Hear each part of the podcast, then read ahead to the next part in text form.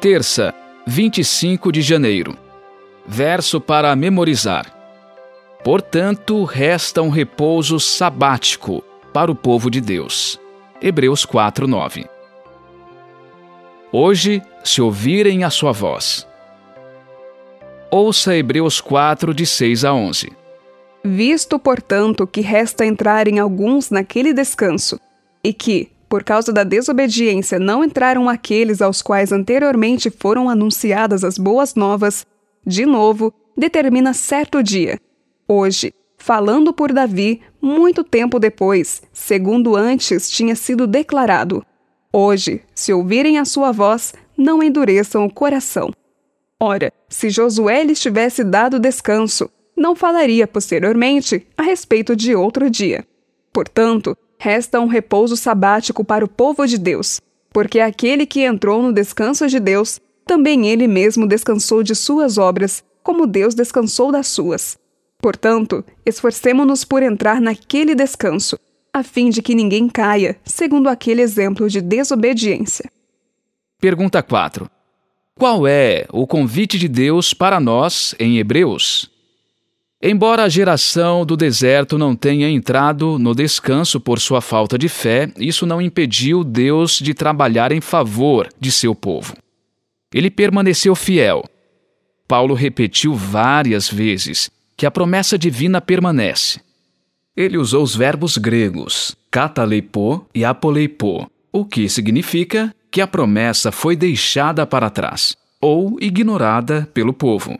O fato de que o convite para entrar no descanso tenha sido repetido na época de Davi implicava que a promessa não havia sido reivindicada e que ainda estava disponível. Na verdade, sugere que o descanso está disponível desde a criação. Deus, entretanto, nos convida hoje a entrar em seu descanso. Hoje é um conceito repleto de significado. Quando Moisés renovou a aliança de Israel com Deus na fronteira da Terra Prometida, enfatizou a importância do hoje. Hoje foi um momento de reflexão em que ele convidou o povo a reconhecer que Deus tinha sido fiel.